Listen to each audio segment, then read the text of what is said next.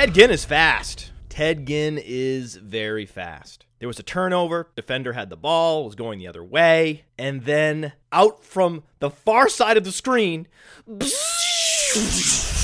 like he had hit one of those nitrous buttons in the Fast and the Furious, there goes Ted Ginn, streaking across your television to make the tackle. It was jarring how fast he looked on that play. On a relative basis, I've never seen a player in the NFL look faster. I mean, you'd have to go back to Bo Jackson for me to be more disoriented by a player's speed at the NFL level than I was seeing Ted Ginn play catch up, gain ground to make a tackle. Wow, he is fast. Like, wow. Wow! He is incredibly fast. Ted Ginn is also going to be the number one receiver on a Super Bowl winning team. I'll say it again. Ted Ginn is going to be the number one receiver on a Super Bowl winning team. Oh, this has been such a crazy season, hasn't it?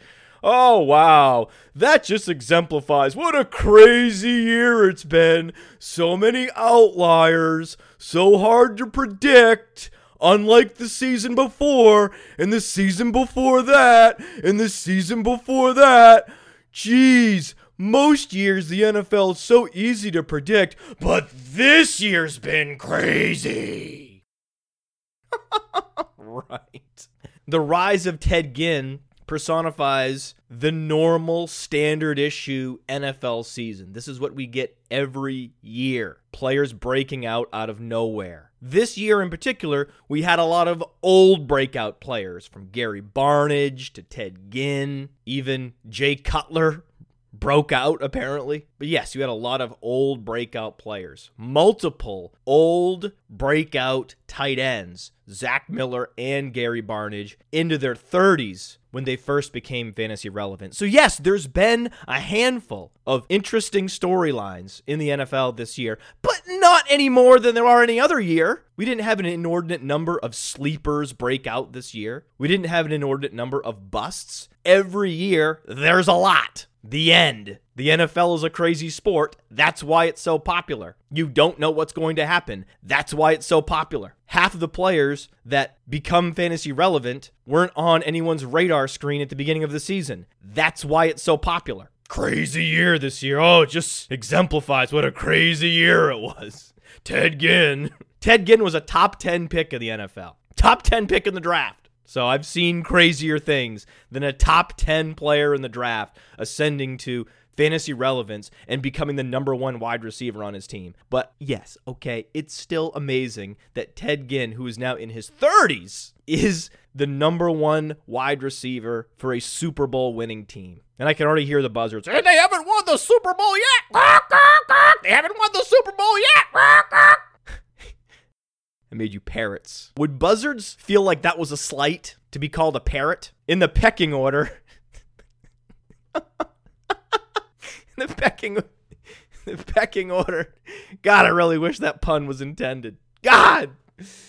In the bird pecking order, in the hierarchy of bird species, which is higher, the buzzard or the parrot? Contact the show at Roto Underworld or email us, Roto Underworld at gmail.com, which is higher in the bird pecking order.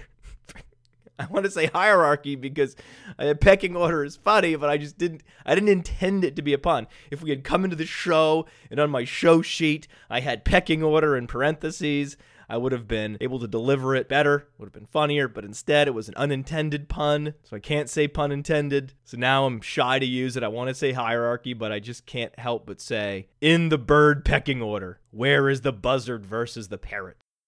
Speaking of parrots, we're already hearing people parroting the same analysis about Devin Funchess. And what is it? Oh, mm, yeah, don't forget, Devin Funchess still stinks. Maybe you've forgotten. In case you forgot, Devin Funchess still stinks. In case you forgot, in case you forgot, in case you forgot, in case you forgot, in case you forgot, in case you forgot. Devin Funchess stinks. Yeah, Devin Funchess stink. Why does Devin Funchess stink again? Because he's 21 years old and had 473 receiving yards, five touchdowns for a 21 year old at the NFL level. That stinks, right? That somehow stinks. What are you talking about? Stinks. Most wide receivers that are 21 years old are in college right now. They're not in the Super Bowl. Stinks. Makes no sense to say that. Which rookie wide receivers had better seasons than Devin Funchess this year? For sure, Amari Cooper. Definitely Tyler Lockett. Absolutely Stefon Diggs. Maybe Dorial Green Beckham, depending on how you do the measurements. An extra fantasy point per game, an extra 100 yards total and counting stats. Okay, maybe Dorial Green Beckham. That's four wide receivers. Anyone else? Anyone? Anyone? Again, contact the show at Roto Underworld on Twitter or email us rotounderworld at gmail.com. Were there any other rookie receivers that were better than Devin Funchess this year? I'm interested to know if I forgot anyone. There weren't many. No one was younger than him, and very few outperformed him, yet he stinks. Get over it! Get over it. The eye test lost the metrics won with Devin Funchess. No, Devin Funchess doesn't lack courage at the catch point, quote unquote. That's gibberish tape grinder nonsense. Devin Funchess posted a 41.4% college dominator rating last year at Michigan, which was 79th percentile. That's what matters. Well, I hope he enjoyed it because Kelvin Benjamin's coming back next year. Kelvin Benjamin, who turns 25 next week turns 25. Devin Funchess and Kelvin Benjamin are three and a half years apart. Think about that. And because of that, because of where Kelvin Benjamin was when he was 21 years old versus where Devin Funchess is now at 21 years old, I have Devin Funchess ranked higher in my dynasty rankings. Go to playerprofiler.com forward slash player dash rankings to see my dynasty rankings. Go check them out. And I have Kelvin Benjamin outside the top 40 because it should surprise no one if Devin Funchess outperforms, outproduces Kelvin Benjamin next year.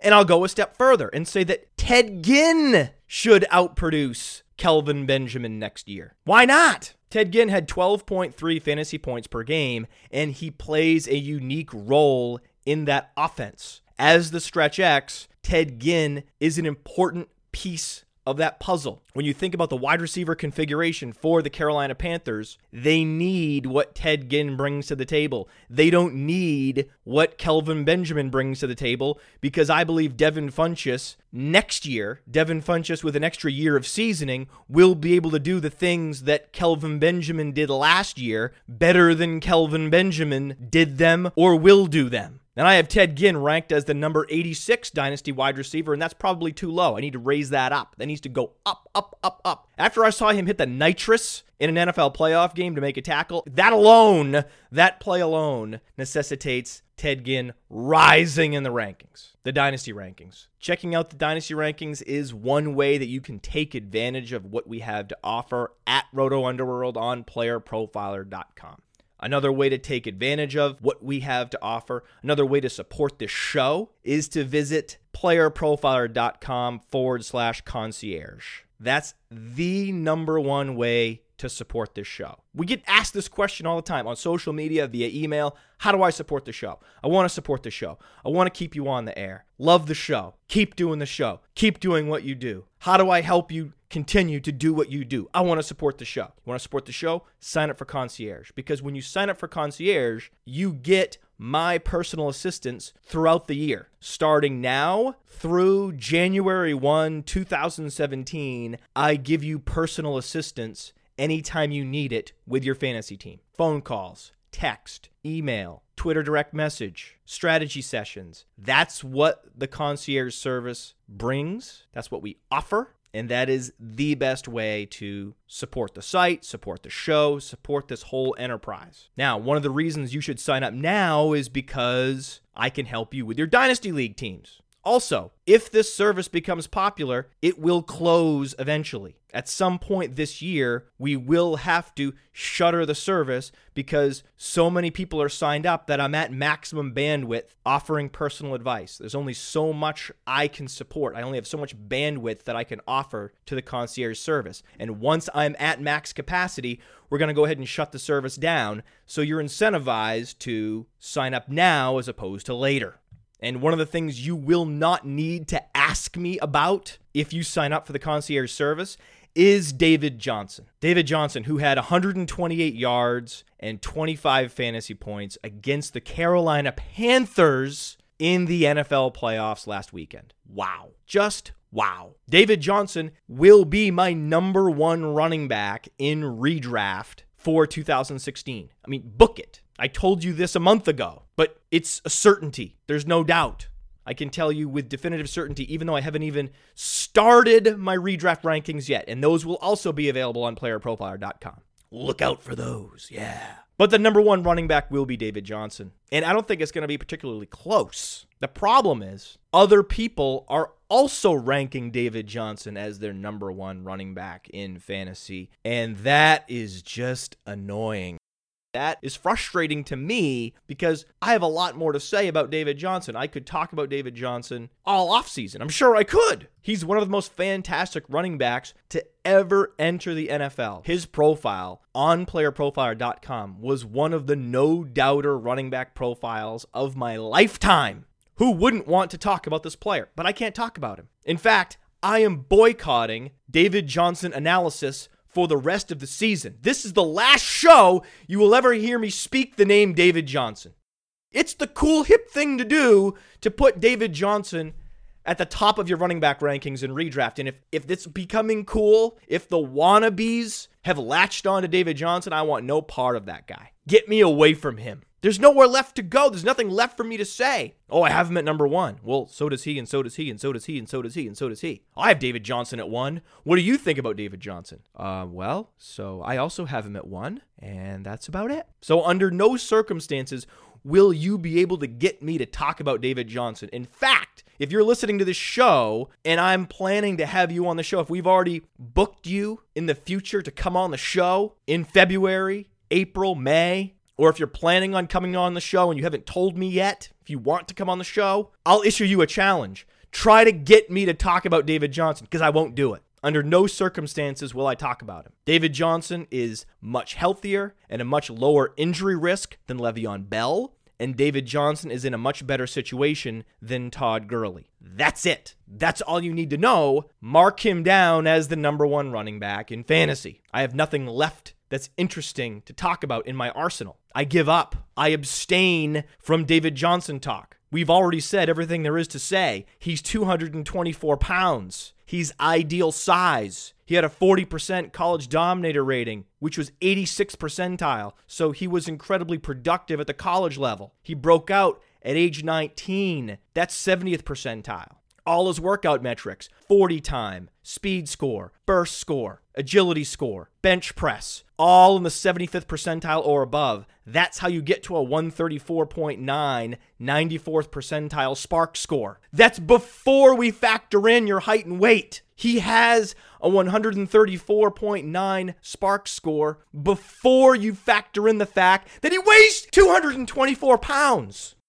And that's without even talking about his skills as a receiver. The fact that you can line him out wide and he can run receiver routes as good as most receivers in the league. He could play wide receiver if he needed to. They lined him up as a wide receiver multiple times this past weekend. And instead of being James White, converting 33% of his targets, David Johnson was efficient and productive in all phases all season. The moment David Johnson was given an opportunity, he started to produce and he produced efficiently and he never stopped. And I don't see him stopping in 2016. I see the train just gathering steam, him gaining confidence, the team gaining confidence in him, and him being a cog in one of the most potent offenses in the NFL and being thrust into that RB1 slot, the number one running back in fantasy. David Johnson in 2016 is what Le'Veon Bell was in 2014. And that's it. There's nothing left to say. There's no more analysis than that. I'm done. I abstain. I am walking away. Here are all my papers. Get some papers together. Here's my paper. These papers. Here are these papers. Here's are these papers. These are my David Johnson papers. Okay. My David Johnson papers. Getting some more papers. Here are my David Johnson papers. Throwing my David Johnson papers on the ground. I'm throwing them away. There's nothing left to talk about with David Johnson. There's nothing interesting to say. I've said all there is to say about David Johnson. That's it. But I said it a year ago. I said all this a year ago. So I'll just say it again. All that's changed now is that Arizona now knows what they have in David Johnson.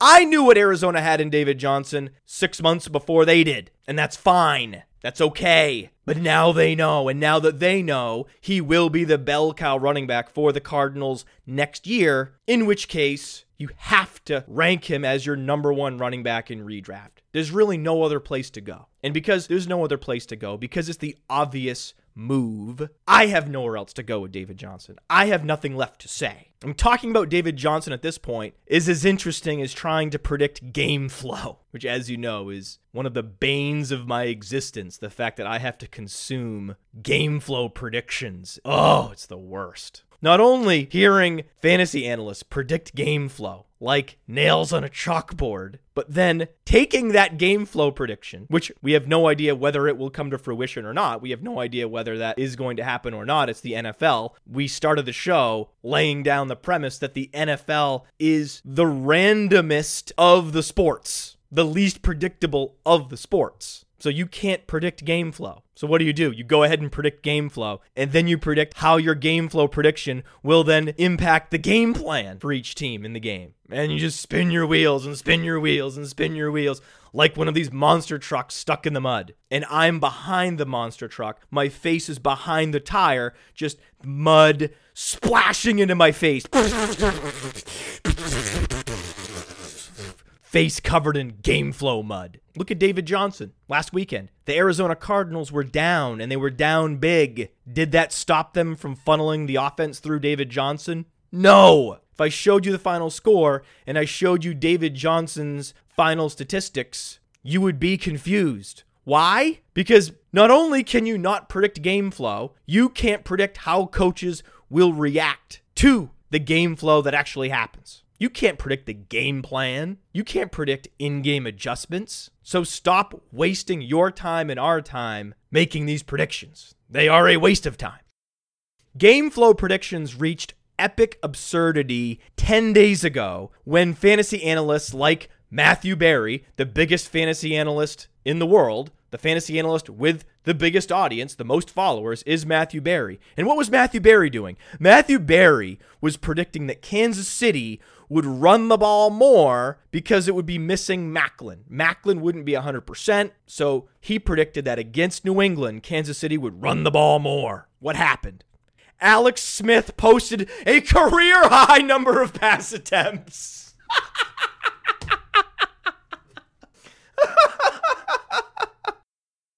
Oops. What happened to them leaning on the run without Maclin? Maclin left the game at halftime, played very little in the second half. Did they run the ball throughout the second half? Of course not. They were down multiple scores. They were throwing the ball, not running it. But but Maclin was out. I thought they had to run the ball with Maclin out. My brain is melting listening to these game flow predictions. Nonsense. I just don't like prediction radio. I like to analyze what happened. Give me some games, let me consume some games, and maybe I can find some interesting events in those games to talk about, some interesting players in those games to talk about, instead of just spinning my wheels and throwing mud in people's faces, providing useless commentary. It's not what we do on the show. A lot of things were debunked in that Arizona Cardinals Carolina Panthers game. What happened to that whole tall receivers falling off a cliff at age 31? Larry Fitzgerald didn't have a great game against the Cardinals, but the game before that, Larry Fitzgerald, eight catches, 176 yards, and a touchdown in the second round of the playoffs. Game number 17 for Larry Fitzgerald this season. Larry Fitzgerald disproving the arbitrary 31 year old tall receiver cliff myth. Eight catches, 176 yards, and a touchdown. Not exactly falling off a cliff. Brandon Marshall didn't exactly fall off a cliff. Oh, never mind. It, I, that was just a theory. We're moving on. Yes, it's a theory that's been debunked because these hyper specific arbitrary thresholds never hold water. I like Larry Fitzgerald. I think he has more fantasy relevant seasons in him. I still have Larry Fitzgerald as a top 40 dynasty wide receiver, ahead of Jarvis Landline, Marvin Jones, ahead of Michael Crabtree. I have Larry Fitzgerald ahead of Kelvin Benjamin, as we discussed earlier. Shout out to Robert Shanti for that Jarvis Landry joke, by the way. So if you contact the show, one of the benefits is maybe you'll get your joke read on the air. Yes.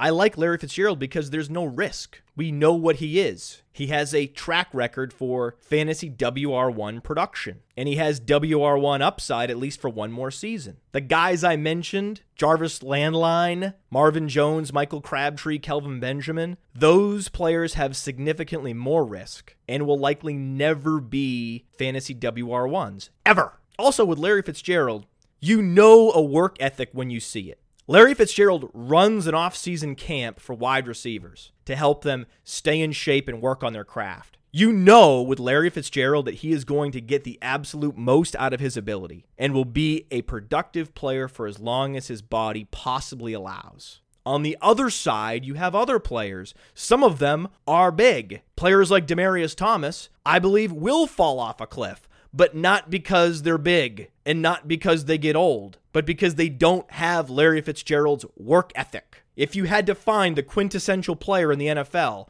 who gets the bare minimum out of his ability, it would be Demaryius Thomas. Demaryius Thomas is just the most recent example of a player's efficiency and productivity dramatically declining this season immediately after he signed his one mega extension. I mean, Demaryius Thomas is the poster child for player who wins with explosive athleticism, but is otherwise sloppy and undisciplined, literally in every other facet of the game other than athleticism. I mean, Demaryius Thomas has multiple top five fantasy seasons on his resume, but he's not a great route runner, and that didn't seem to stop him from achieving top five fantasy wide receiver status. He doesn't have great hands, but that didn't seem to stop him from achieving top five fantasy wide receiver status. Jeff Janis fans should always have Demaryius Thomas in their back pockets whenever anyone tries to pull the route running card on them, or the small hands card on them, or the body catcher card on them. Just pull out Demaryius Thomas's face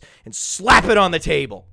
Demaryius Thomas will be like a knife, a knife that you have just slid in behind your belt buckle. You reach behind your back you grab that knife when you're being attacked. You just stab, stab, stab, stab, stab, stab, stab, stab, stab these attackers, stab these Jeff Janis haters with this secret knife called Demaryius Thomas.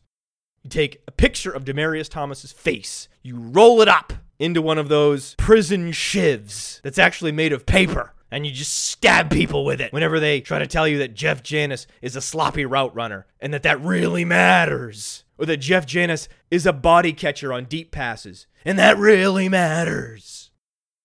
I think what matters more is that Jeff Janis is a hard worker. I mean, who would bet against this player? A player who's 6'3, 220, so he has ideal size for your fantasy WR1 ideal size. Then he has upper echelon athleticism in the same category as Julio Jones, Demaryius Thomas, and Calvin Johnson. And then on top of all of that, the size and athleticism, you also add humble attitude and great work ethic. Jeff Janis is one of those players who is first to arrive at the facility and last to leave. That's the anecdotal analysis of Jeff Janis. Who would bet against that player?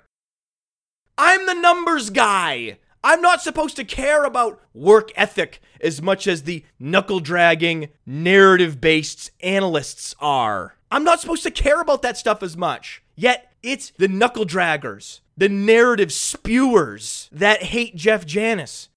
He's just the kind of receiver you're supposed to like. The work ethic, the humble attitude. You always gravitate towards that player unless his name is Jeff Janis. It's weird. The analysts that love the anecdotal still like Demaryius Thomas, even though Demaryius Thomas's yardage total dropped by 315 yards and his touchdown total dropped by 5 the year immediately following his mega contract. And those same people will find any way to pick apart Jeff Janis.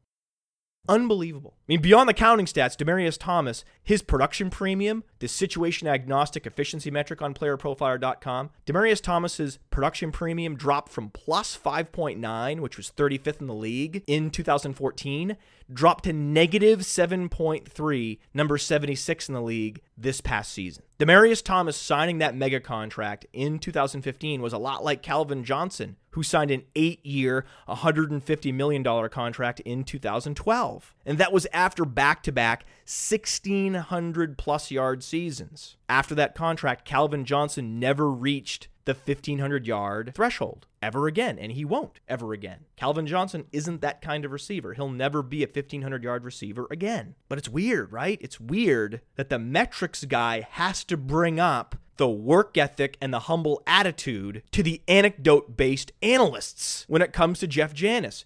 And I'm the one that has to bring up Demaryius Thomas's flaws and inefficiencies to the narrative chasing crowd.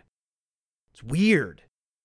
There is no metric for work ethic. There is no metric for humble attitude, but it does matter. I absolutely factor in some anecdotal evidence when I'm evaluating players. Evidence of work ethic, evidence for a love of the game absolutely matters. It mattered with Larry Fitzgerald and still does, and it matters with Demaryius Thomas, and it matters with Jeff Janis.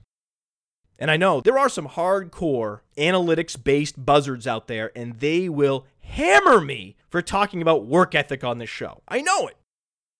Thankfully, there's a lot of bad analysis out there, so I'm not alone, right? My work ethic analysis is off base. That's okay. Plenty of bad analysis out there. But incessantly mocking the bad analysis also, that's unfair. It is.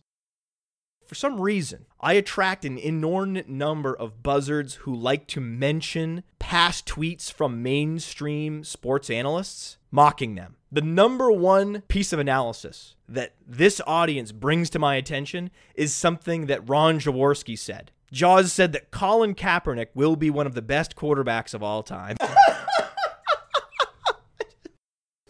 It is funny. It's funny. I get it. It's funny. It's ridiculous. How did it come to be that Colin Kaepernick rose to that level of esteem in the mind of Ron Jaworski? I have no idea. It's amazing, hilarious, incredible. But in fairness to Jaws, every analyst eventually gets fooled by some new NFL gimmick, from the spread option to the wildcat. It happens.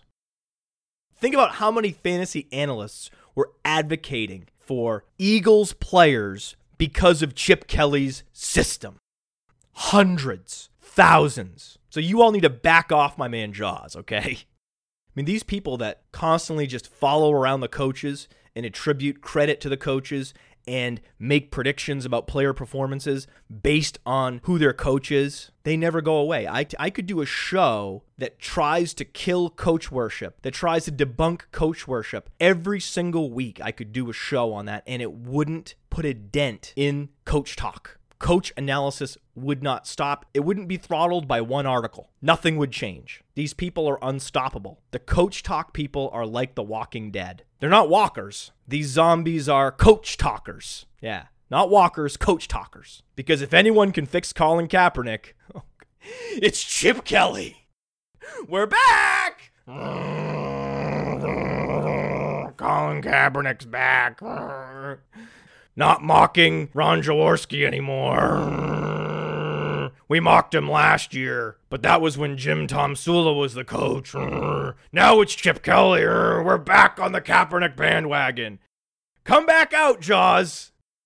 Jaws is terrified, hiding on a shelf in some grocery store in some dystopia surrounded by zombies. Come on out, Jaws! Come on out now! You can come out now! Chip Kelly's on San Francisco now. Chip Kelly's going to coach Colin Kaepernick. You might be right after all, Jaws. Come on out. If anyone can fix Colin Kaepernick, it's Chip Kelly. Why? Why is that? What is that based on? Crickets. There's nothing there. There's no data backing that up that somehow Chip Kelly has the magic dust that he can sprinkle on to Colin Kaepernick and make him an effective NFL quarterback without the crutch of a spread option gimmick. But San Francisco did acquire someone who can actually help Colin Kaepernick more than Chip Kelly. His name is Eric Rogers and he's from the CFL. But his father is not a Hall of Fame wide receiver like Cris Carter. So people won't be running out to pick up Eric Rogers like they were running out to pick up the colossal flop that was Duron Carter. Duron Carter, who the Dynasty Zombies stumbled out of their homes and shacks to quickly acquire when the rush was on to grab Duron Carter, I was a contrarian. I disagreed. I didn't think he was worth picking up. I compared Duron Carter to another CFL player, a Darius Bowman, who would never get a chance to play in the NFL. And Duron Carter never deserved a chance to play in the NFL. And the only reason he received a chance to play in the NFL is because his dad was Cris Carter. The end. and I was alone on an island surrounded by zombies. These zombies were dropping Jeff Janis to gleefully acquire Duron Carter, and they were wrong.